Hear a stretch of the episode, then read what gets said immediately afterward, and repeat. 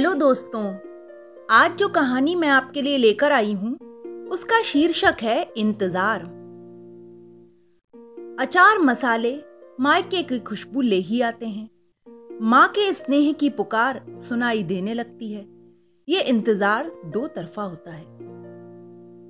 मैं बात कर रही हूँ, गर्मी की छुट्टियों में लड़की के अपने पीहर जाने के उस अभूतपूर्व पल की, जो इस संसार में हर लड़की के लिए अनमोल होता है। पर लॉकडाउन के चलते शायद इस साल कोई लड़की अपने पीहर नहीं जा पाई है। इसी को इंगित करती हुई मेरी यह कहानी इंतज़ार आज मैं आपके सामने लेकर आई हूँ। तो आइए सुनते हैं कहानी इंतज़ार। मैंने जैसे ही चीनी मिट्टी की बरनी में चमचा डाला तो पट्ट की आवाज़ के साथ चमचा बरनी के पेंदे से टकराया। बरनी टेढ़ी कर अंदर झांका तो उसमें अचार खत्म हो चुका था। अब सिर्फ़ तेल में सने सौंफ और मेथी के दाने चितरे पड़े थे। अचार तो खत्म हो गया था, पर उसकी खुशबू ने माँ के हाथों के बने कैरी के अचार के स्वाद की याद ताज़ा कर दी, जिससे मेरे मुँह के साथ साथ आँखों में भी पानी भर आया। मैं बालकनी में जाकर खड़ी हो गई। हर साल तो इन दिनों मैं माँ के आंचल की छांव में उसकी ममता के हिलोरों का आनंद ले रही होती हूँ। इन चंद दिनों का तो मैं पूरे साल बेसब्री से इंतज़ार भी करती हूँ। और करूँ भी क्यों ना? यहाँ आकर मैं अपने बचपन में लौटती हूँ। और माँ नाम की जादुई परी पलक झपकते ही मेरी सारी तकलीफों को दूर कर देती है। माँ, उसके उत्साह के तो क्या कहने?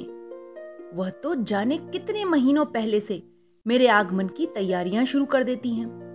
मेरा मायके जाना किसी उत्सव से कम नहीं होता। नित नए पकवानों की खुशबू से घर महकता ही रहता है।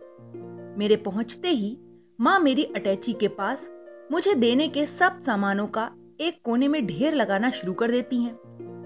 साल भर डाले गए अचार, मुरब्बे, मसाले, सुखाई हुई काचरी, ग्वार खिचिए मंगौड़ी और भी ना जाने क्या क्या मैं बनावटी गुस्से के साथ माँ को कहती भी हूँ क्या माँ मेरे आते ही मुझे वापस भगाने की तैयारी भी शुरू कर दी? लाडो ग्रह नक्षत्र और ब्याही बेटी अपने अपने घरों में ही शोभा देते हैं। तो क्या मैं ये मानूं कि आप मुझे राहु कह रही हैं? नहीं रे तू तो मेरी आँखों का नूर है। मैं तो ये सब इसलिए रखती जाती हूँ जिससे जल्दबाजी में कोई सामान छूट न जाए। माँ मुझे लाड़ लगाते हुए कहती हैं, जैसी अनोखी माँ, वैसे ही अनोखे उनके तर्क।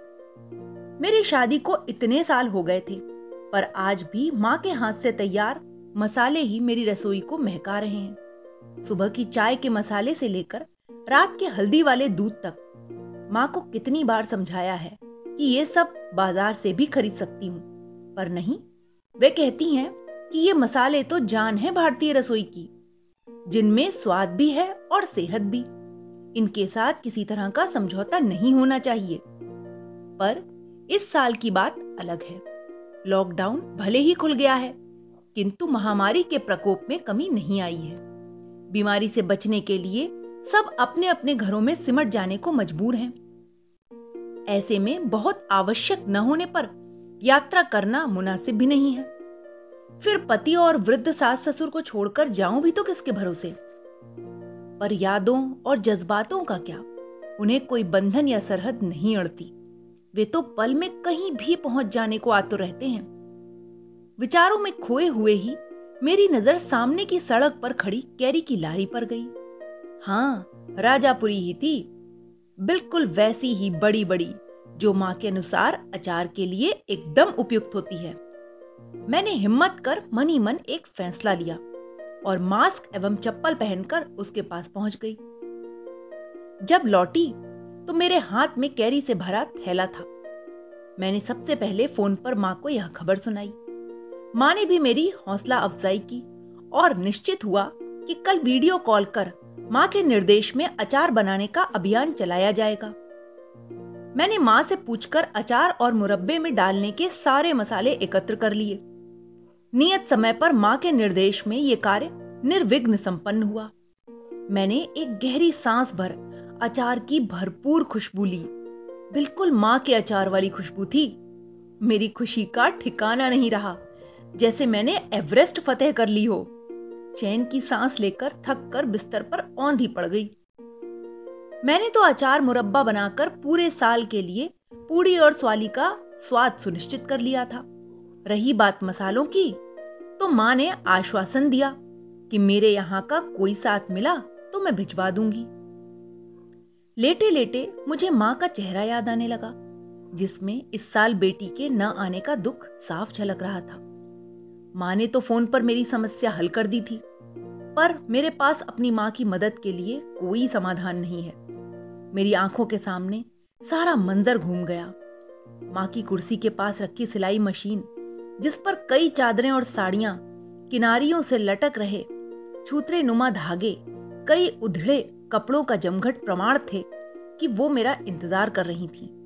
माँ के दुखते घुटनों में अब वो ताकत नहीं रह गई थी कि इतनी देर बैठकर सिलाई मशीन चला, चादरों के किनारे मोड़ सके या साड़ी की फॉल लगा सके। बारिश के मौसम में गठिया से जकड़ा उनका शरीर। मेरे हाथ के स्नेह में पगे स्पर्श की गर्माहट की बाट देख रहा था। उनकी डबडबाई सी आँखें साल भर में उसके मन के सात तालों में बंद रही ढेर सारी सुख दुख की बातों को मेरे सामने खोल घूमड़ जाने को आतुर थी। मुझे एहसास हुआ कि मुझसे ज़्यादा माँ को मेरी ज़रूरत है। मेरी आँखें पनीली हो गई। मैंने उनकी फ़ोटो को हाथ में लिया और उसे सीने से लगा लिया और ये वादा भी किया कि चिंता मत कर माँ, परिस्थिति सामान्य होने पर मैं जल्दी ही आऊँगी। तो दोस्तों, ये थी एक लड़की की अपनी माँ से मिलने की आतुरता की दास्तान। Okay, bye.